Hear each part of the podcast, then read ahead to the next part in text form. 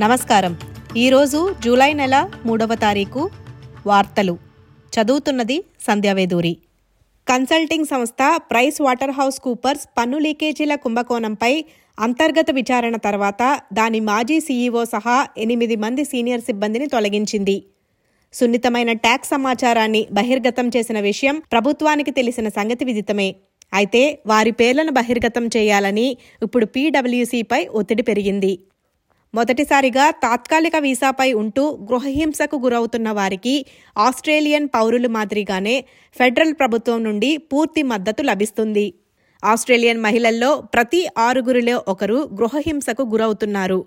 వలస వచ్చిన మరియు శరణార్థి మహిళల్లో అంటే తాత్కాలిక వీసాలపై ఉన్నవారు ప్రతి ముగ్గురిలో ఒకరు ఈ గృహహింస బారిన పడుతున్నారు.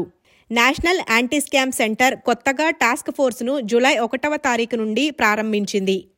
ఇది ఇన్వెస్ట్మెంట్ స్కామ్స్ మరియు స్కామ్ నష్టాలను తగ్గించడంపై దృష్టి సారిస్తుంది. స్పెషలిస్ట్ టాస్క్ ఫోర్స్ ఆరు నెలల పాటు పనిచేస్తుంది. ఇది ఇంటర్నెట్ నుండి పెట్టుబడి స్కామ్ వెబ్సైట్లను తొలగించి వారిపై చర్యలు తీసుకుంటుంది. కార్గో షిప్ వ్యాన్లలో ఎనభై నాలుగు కిలోగ్రాముల కెటామైన్ డ్రగ్స్ను దాచి ఆస్ట్రేలియాకు దిగుమతి చేస్తున్న ఇద్దరు వ్యక్తులను అరెస్టు చేశారు.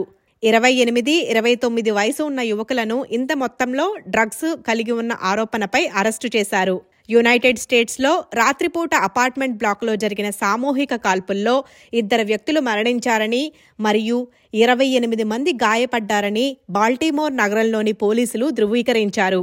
ఘటనా స్థలంలో పద్దెనిమిదేళ్ళ మహిళ చనిపోయిందని ఇరవై ఏళ్ళ యువకుడు స్థానిక ఆసుపత్రికి తీసుకువెళ్ళిన తర్వాత చనిపోయినట్లు నిర్ధారించారని స్థానిక పోలీసులు తెలిపారు.